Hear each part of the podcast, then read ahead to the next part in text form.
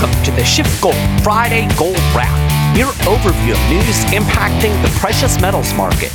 It's Friday, May 12th. I'm your host, Mike Maharrey. Thanks for tuning in. Have you ever noticed that there is often a huge disconnect between raw economic data and the spin that you get from the mainstream financial media?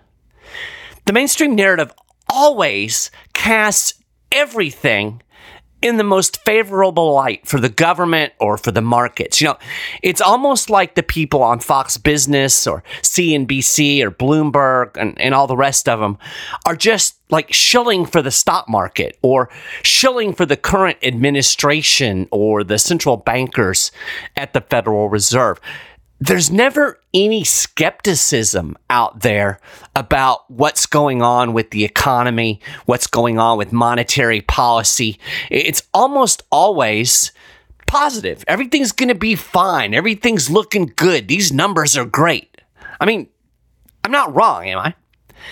Eh, okay, so yeah, I know that I'm a contrarian. It's like I'm almost reflexively programmed to reject any mainstream narrative. And I do understand and I know that I come at things with certain biases. We all do, right? My biases, or my bias, is to automatically distrust official narratives. I mean, at least a little bit. And I understand that this bias can lead me astray. I try to be conscious of that. I try to step back and say, okay, is this mainstream assessment fair or not. I try not to be reflexive.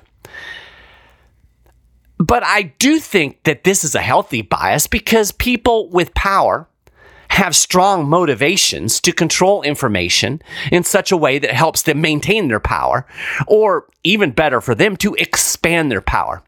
You know, I think I've used, uh, I've said this quote on the show before. I use it often. It's very poignant. It's by George Mason. And he said, Those who have power in their hands will not give it up while they can retain it. On the contrary, we know they will always, when they can, rather increase it. I think that's 100% true. It's human nature. So, this reality informs my own bias. If somebody in power is telling me something, I'm instantly skeptical because I just assume that they're trying to either control me or screw me over. So, you know, I've, I've, I'm sure I've said this before. I went to journalism school for folks who uh, don't really know my background. Um, the first time through school, I got an accounting degree, and then I went back to school in 2006 uh, and got a journalism degree. Always loved to write. And I did work in the news business for quite a while. Now, I know y'all probably don't have a very high opinion of journalists. I get it, rightly so. But I will tell you that when you learn how to do journalism, if you actually go to journalism school, they constantly talk about certain ideals that include questioning power, digging past official narratives, and, and really trying to mine out the truth. Those values are embedded in the uh, profession.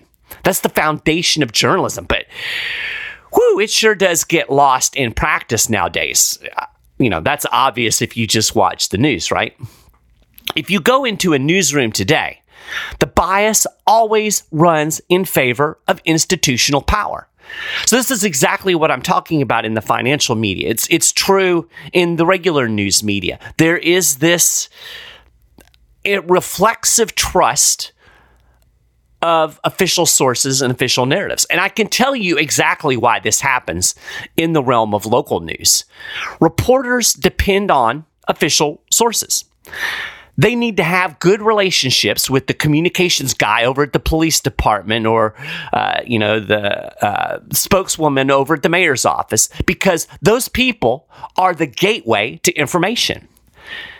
You know how to get a gate slammed in your face start criticizing cops or the mayor. Start questioning the official narratives. If you do, they will cut you off and they'll go talk to the reporter over at the competing station.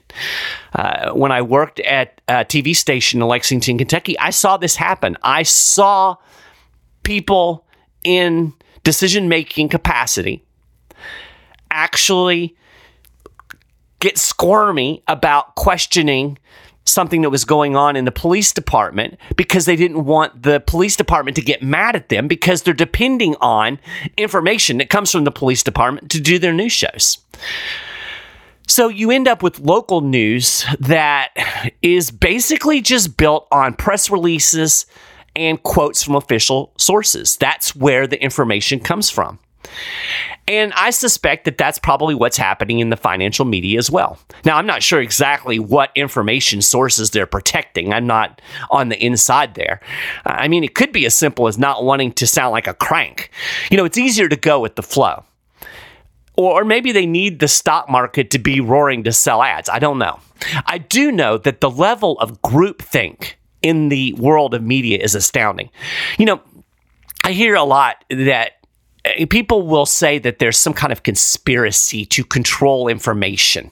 You know, like there's a cartel out there coordinating the news. And that's why news all sounds the same. Like there's two or three people up there and they're saying, you're going to report on this. I never saw any indication of that at all. It's just that everybody basically views the world the same way. And there is a lot of peer pressure to just kind of go with the flow, right? You see this in any organization. If you take a, uh, an organizational management class or a, a, a you know, like industrial psychology, if you start talking about institutions, you'll find that corporate cultures are transferred to people who go to work in that organization, uh, whether it's a police department or a business, or, you know, whatever it is. People begin to adopt the values that are internal uh, within that organization. That's why I think there's such a problem with policing. Uh, I don't think it has a whole lot to do with racism or or anything like that. It's an institutional culture in policing that views uh, everybody is the enemy and violence first, and it creates certain responses. So you get this kind of institutional groupthink in the media. I mean, first off, it attracts a certain personality. It, it tends to attract people who want to change the world and, and who kind of have, uh, for lack of a better word, kind of liberal leanings. It does attract those types of people. And then you put them all together. Uh, there's a lot of pressure to not go against what you think everybody else thinks. Never underestimate the power of peer pressure. That power is very prevalent in the world of journalism, and it leads to everybody basically saying the same thing. And again, as I've already mentioned, they're all working off of the same official sources. So it's it's kind of a double whammy. So, you know, kind of thinking how this might apply in the financial media. Um, it's cool to question, you know, monetary policy in in the sense that maybe uh, you could question whether they should have gone to five percent or should they have stopped at three percent. You know that that is an acceptable. Uh, uh, questioning of the narrative. But certainly, nobody's going to question the existence of the Fed. That would just be kooky. And nobody wants to be kooky, right? Nobody wants to be weird, viewed as the weirdo. And of course, the Fed people are highly trained experts. The mainstream is the mainstream because it embraces certain assumptions. Those of us who reject those assumptions are generally shut out of the discussion. If you're familiar with Tom Woods, you know he often talks about the 3 by 5 index card of allowable opinion, and he's absolutely onto something with this. You have to stay in that safe space between Joe Biden and Donald Trump, right? You can say one is bad and the other one is good. That's cool. But you can't say that both of them are sociopaths and we shouldn't let either one of them run our lives. That's off the table, right? Or as I said, you can debate tweaks in monetary policy, or you can debate who should run monetary policy, you know, whether it should be Janet Yellen or Jerome Powell. But you can't say that monetary policy itself is bullshit because that's off the three by five card. And respectable people, they don't say such things. I mean, it's just absurd to think that it might not be a good idea for a few politically connected men and women to set interest rates. Why, that's the only way we can can have a stable economy, they'll tell you. Without Jerome Powell or Janet Yellen, we would have absolute chaos. Anyway, I, I, didn't really intend to go all the way down that road. There's there's your little lesson in the world of media and journalism. Um, but you know, having read all of the mainstream spin about the most recent CPI data, I couldn't help it. Because if you read the headlines, you would think that inflation is toast. This was a great CPI report. The Fed is winning the inflation fight. Everything is going to be okay. The Fed is about to pivot. I mean, here's an example of a typical headline that we got after the CPI came in on Thursday. Consumer prices in April rise at the slowest annual rate in two years. That's great, right? Fantastic news. Inflation is cooling. That's the mainstream spin. And you'll notice that it is favorable for the stock market, favorable for the Biden administration, favorable for the Fed. Nobody's looking at this data and, and going, uh oh, except people like me and Peter Schiff and other contrarians out there. But if you read about two lines into the actual BLS data, you know that this spin is utter BS. Inflation isn't on the run, it's actually quite sticky. Every indication is that it's going to be around for a long time. So here are the actual numbers. April CPI rose by 4.9% on an annual basis. That was a tick lower than the 5% annual CPI increase reported in March, and it was also a tick lower than the projection for another 5% annual gain. So that's what everybody focused on. They took that little piece of information and ran with that. And that does kind of support the inflation is cooling narrative, right? But that's not the only number you'll find in the CPI report. In fact, I would argue that annual CPI is probably the most irrelevant number in the whole report because that number is heavily influenced by previous numbers.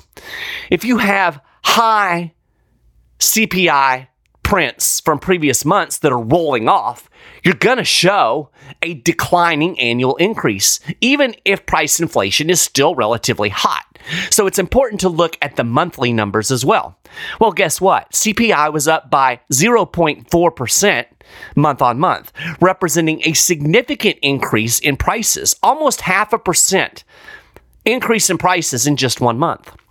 That compares to the 0.1% month on month increase that we got in March. And if you look at the series, you'll find that that 0.1% was actually the outlier.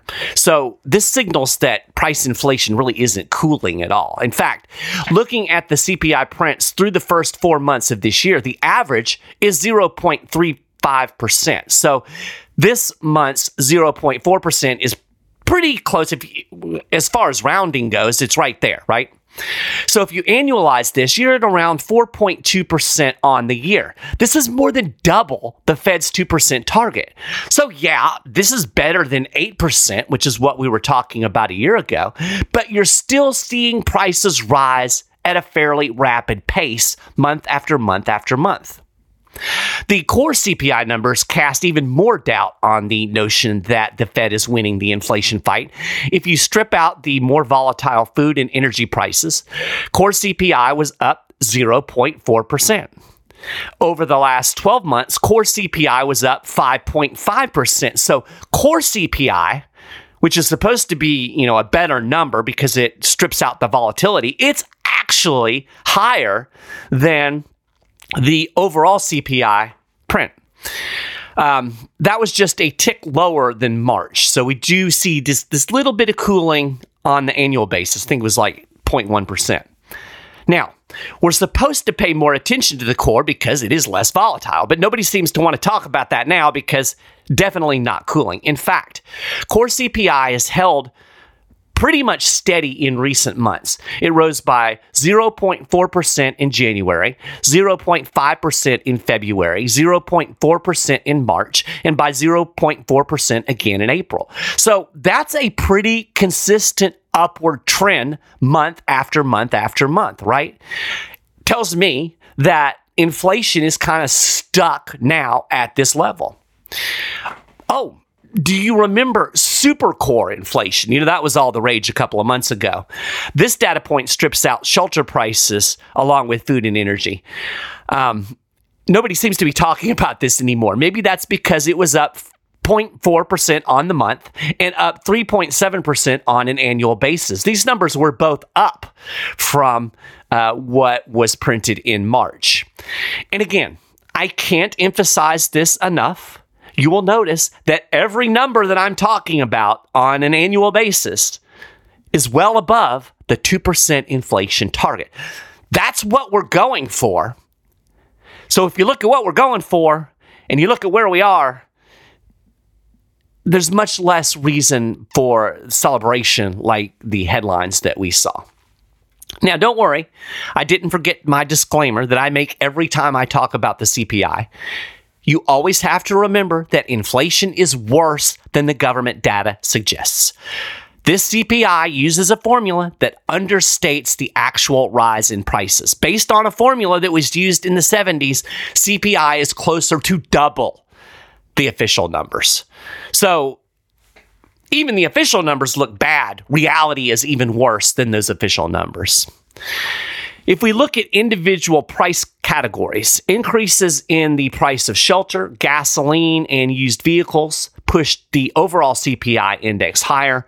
We did see a bit of a drop in fuel oil and other energy prices, new vehicles, and uh, food that you buy to take home, although restaurant prices seem to be going up again. So we are getting some relief uh, in certain price categories. And, you know, in any normal economy, you do have some prices that are going up and some prices that are going down. That's normal the issue with inflation is that the increase in the money supply is generally pushing all prices higher. All prices are higher than they otherwise would be. And that's kind of what the CPI is supposed to be capturing. And it's interesting because if you look at some of these categories, there are five or six of them that are actually above the 12 month trend. That means that the prices in those categories are increasing at an even hotter pace. So None of this is really particularly good. And yet, despite the generally gloomy inflation picture that the actual data paints that I just explained, the mainstream spun this as yet another positive sign that inflation is cooling. This was a it was good news. Everybody should be happy about this CPI report, according to the mainstream narrative. And again, there's this huge disconnect. Here, here's the thing Nobody should be excited about this particular CPI report or any of the ones that we've had over the last several months. It's still more than double the 2% target. And even more worrisome is that we're probably at the trough or close to the trough when it comes to this CPI data. My friend Tony, who writes our data analysis articles over at schiffgold.com slash news, wrote a really good breakdown of this CPI data. I'll link to it in the show notes page. And in this article, he does a good job of explaining how math is factoring into the illusion of inflation, price inflation cooling. Here's what he wrote. First, the year on year figure fell because last April, the data from last April came off the calendar. The CPI last April was 0.4%, which means the drop in the annual average is due to a bigger number coming off the board. This will likely play into the May and June CPI, especially as 0.92% and 1.21% fall off the year over year calculations. So, in other words, those big monthly jumps that we were seeing around midsummer last year, they're still in that annualized CPI increase. Those big numbers are going to come out of that data set. This will greatly help the CPI year on year come down further over the next two months, Tony writes. After June falls off, the data starts to normalize, and there are even some very low months that will be rolling off. So we had uh, 0.4% negative. So we actually had uh, price decreases in the CPI in July, and then we had just an increase of 0.21% in August. So After that, the CPI is likely to flatline or begin increasing at a rate that will be starting from a number that is still well north of 3%. So, if the windfall from falling energy prices is over, then it is unlikely that the year over year CPI will drop into the Fed target's range, the Fed's target range, anytime soon. So, there you go. Wonder how the mainstream financial press will spin that. Now, the market reaction to the CPI report was interesting. Stocks rallied generally. In fact, they've been in rally mode since before the Fed meeting. The markets clearly think that the Fed is done hiking. Despite Jerome Powell trying to sound hawkish after last week's Fed meeting, the markets ain't buying it. They think that we're in pause mode and that hiking is probably done. And I think the mainstream actually still thinks that we are going to see rate cuts before the end of the year, and they might be right. Um, you know, it just depends on how long it takes for the next big thing to break in the economy. Um, but as far as the narrative goes, this CPI report kind of added fuel to the fire because obviously, with inflation on the run, the Fed can go back to making inflation, right? So, as you know, if you've been following uh, the trends over the last couple of years, gold has generally rallied on positive inflation news or when the spin on the inflation news is positive. But after the April CPI data came out, gold actually dipped a little bit. Uh, we certainly haven't seen any kind of rally since we got that data. In fact, um, as I'm recording this on Friday morning, gold has actually dipped back down close to $2,000 an ounce. So, maybe that means that investors are realizing that the good inflation news is actually bad. Um, I, I, think it really has more to do with the fact that they're starting to recognize that no matter what the financial media says, things would have to improve far more than they have to really justify a Fed pivot.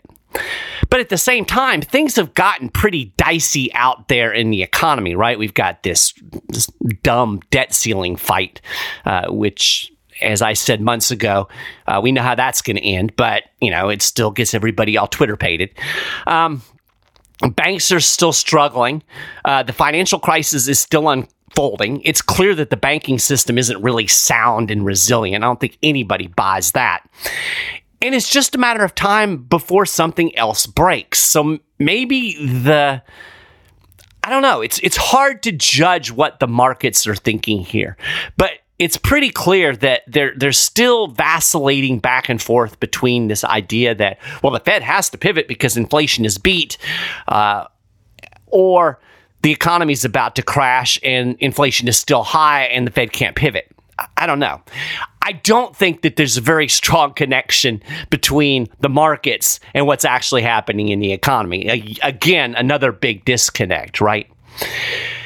But, you know, remember six or eight weeks back, I talked about the commercial real estate market being the next thing to crack. Well, I'm starting to see other mainstream folks talk about the commercial real estate market. So I think there's a growing sense that the economy is really shaky.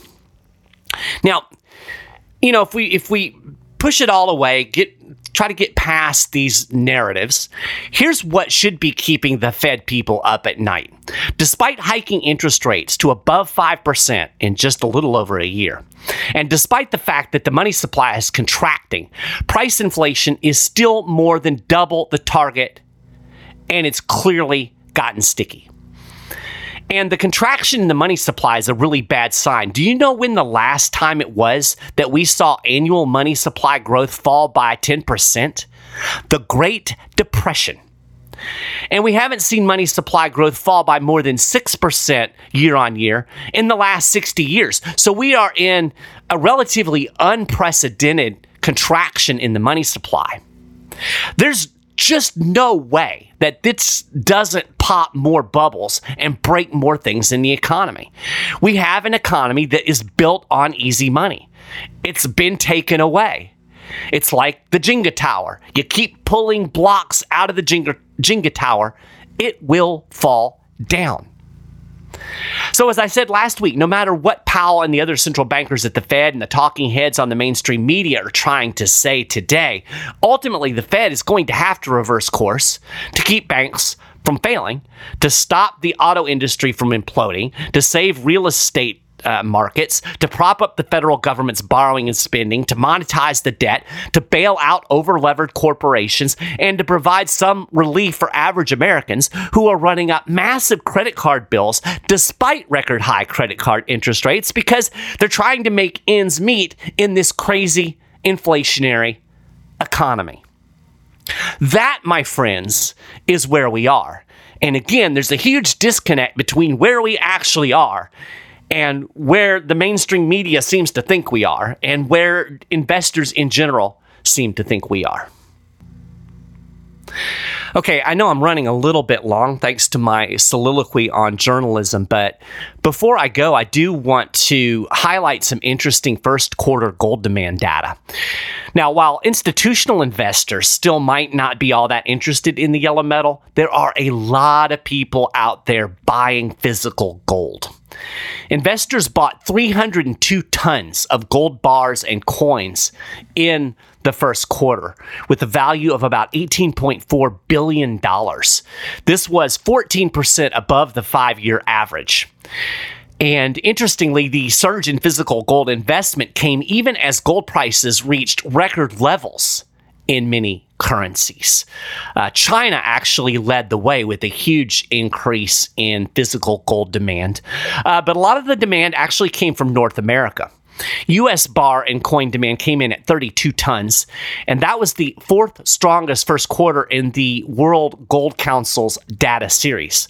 So, the fourth strongest first quarter since the World Gold Council's been keeping track of this uh, quarterly demand data. And interestingly, the US Mint reported rocketing gold coin sales totaling 288,000 ounces in March. Uh, so that was kind of kicked off, obviously, by the banking crisis. It was the biggest monthly total in gold coin sales since October 1998. And that was when the Y2K safe haven rush for gold was in full swing. Now, again, if you listen to CNBC or Fox Business, you're probably getting the impression that gold is dead. You know, nobody's interested in that shiny rock. And again, there is a disconnect between the mainstream narrative and what's actually happening out there. And honestly, I still think this is a buying opportunity for both gold and silver. I think the price is still lower than what it should be given the economic circumstances. And I have to think that at some point, this disconnect between the mainstream narratives and reality is going to have to unravel. So, if you're thinking about adding precious metals to your portfolio, or maybe thinking about getting into gold and silver for the first time, or maybe increasing your exposure, the time is now. Talk to a SchiffGold Precious Metals specialist. Call 1 888 Gold 160 or email them at info at schiffgold.com or go to the SchiffGold website, schiffgold.com, go to the Getting Started tab, and you can actually chat with a precious metal specialist right there online. And they can help you look at your investment goals, what you're trying to do, where you are financially, and help you see how precious metals might fit into your investment strategy. Highly recommend doing that today. So, that, my friends, is a gold wrap for this week. You can get more details on all of the stories that I've talked about today and more and of course, keep up with the latest precious metals news and analysis throughout the week over at schiffgold.com slash news. If you haven't done it already, you can subscribe to the Friday Gold Wrap over at Apple Podcast, Google Podcast, Stitcher, SchiffGold YouTube channel.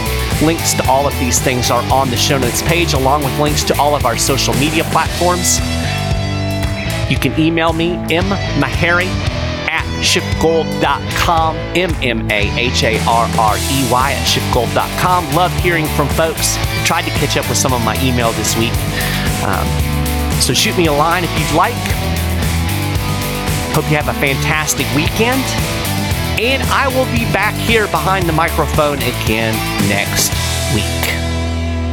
Toodaloo.